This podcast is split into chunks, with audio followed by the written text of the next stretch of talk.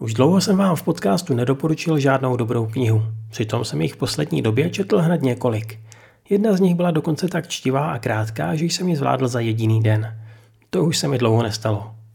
Pokud sledujete náš Instagram Totorová knihovna, určitě už jste ji zachytili. Tady vám ale o ní povím o dost víc. Dnešní kniha se jmenuje Za sklem.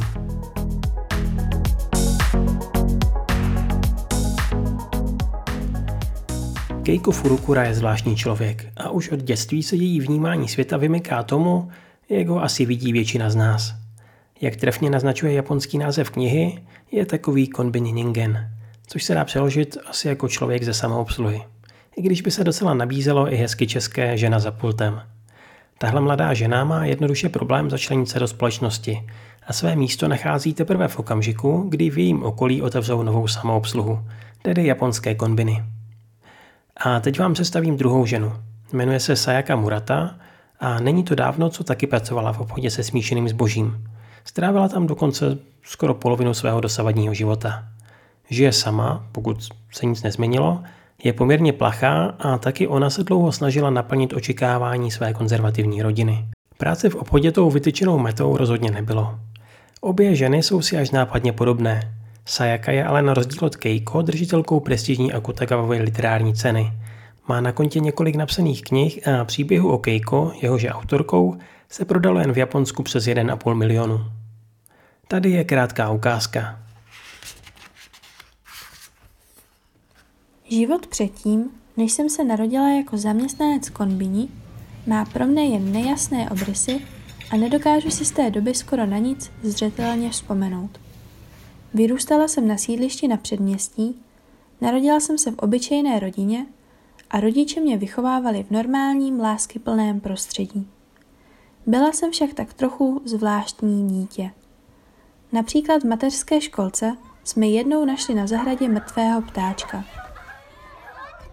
Byl to krásný modrý ptáček, kterého zjevně někdo choval pro okrasu. Všechny děti, které se kolem toho ptáčka se zavřenýma očima a nepřirozeně skrouceným krkem se běhly, plakali. Ve chvíli, kdy jedna holčička řekla, co budeme dělat, vzala jsem ptáčka do dlaně a odnesla ho k mamince, která klábosila na lavičce. Co se stalo, Kejko? A, ptáček. Odkud asi přiletěl, chudinka malá? Uděláme mu hrobeček? Maminka to řekla laskavým hlasem a pohladila mě po hlavě, ale já na to opáčila. Sníme ho. Cože? Tatínek má přece rád kuřátka na špejli, tak si toho ptáčka dneska upečeme. Myslela jsem si, že mě asi dobře neslyšela, ale když jsem to zopakovala a pečlivě vyslovovala, aby mě bylo rozumět, moje maminka se zděsila a maminka jiného dítěte, která seděla hned vedle nás, rozšířila v úžasu oči, chřípí i ústa. Protože se zároveň zatvářela trošku pobaveně, začala jsem se smát. Když jsem však viděla, jak upřeně zírá na moji ruku, pomyslela jsem si, že jeden ptáček asi nebude stačit. Aha, asi bych jich měla sebrat víc.